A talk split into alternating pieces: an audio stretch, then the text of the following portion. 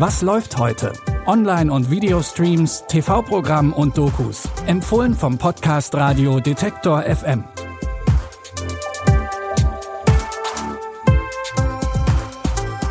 Herzlich willkommen zu unseren Streaming-Tipps für Samstag, den 3. Juli 2021. Ein Datum, das wir eigentlich gar nicht erleben dürften, zumindest wenn es nach dem alten Maya-Kalender geht. Vielleicht erinnern sich einige noch, vor etwa zehn Jahren ging die Legende um, dass 2012 die Welt untergeht. Es ist offensichtlich anders gekommen, aber wenigstens hat die Legende uns unseren ersten Tipp beschert. Denn der heißt genau wie das Jahr der Prophezeiung 2012. Und gedreht wurde er von einem Mann, der so etwas wie der Katastrophenspezialist der Filmwelt ist. Genau, Roland Emmerich.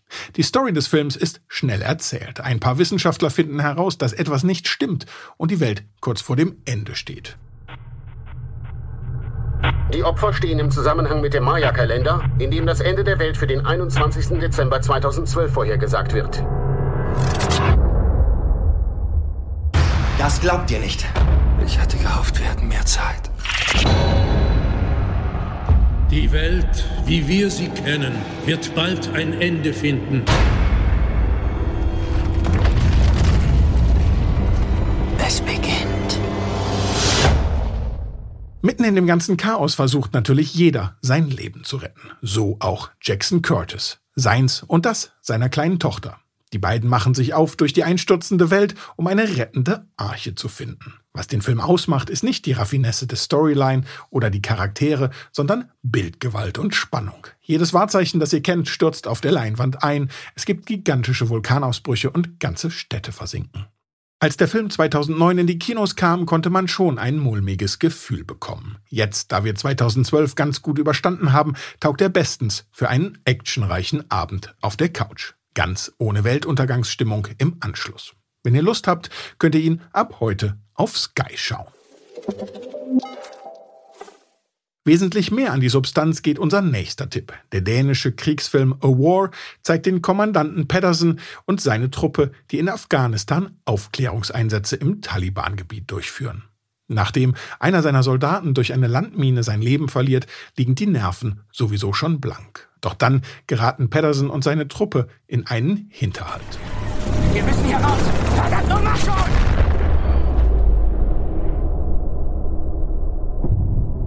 Konnten Sie ausschließen, dass sich in Gebäude sechs Zivilpersonen befanden? Ich hatte eine Meldung, dass sich der Feind dort befindet und reagierte drauf. Es waren Frauen und Kinder.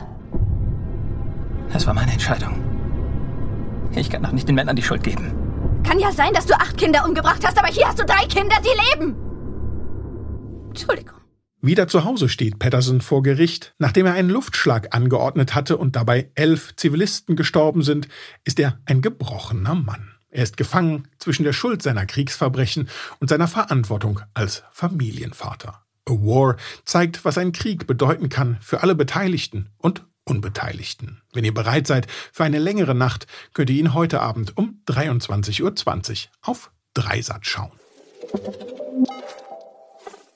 Wir wollen diese Folge nicht nur mit Weltuntergangsstimmung und Kriegstraumata füllen, deswegen haben wir auch noch eine Alternative mit positiver Stimmung für euch.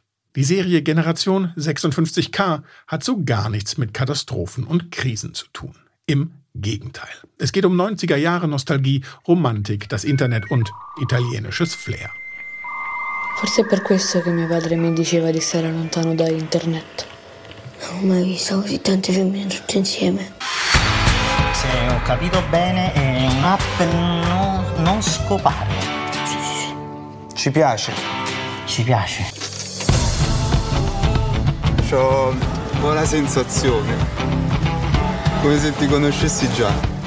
Für diejenigen, die nicht so gut Italienisch sprechen, die Hauptcharaktere kennen sich alle noch aus den 90ern. Damals, als man noch mit 56K-Modems ins Internet ging.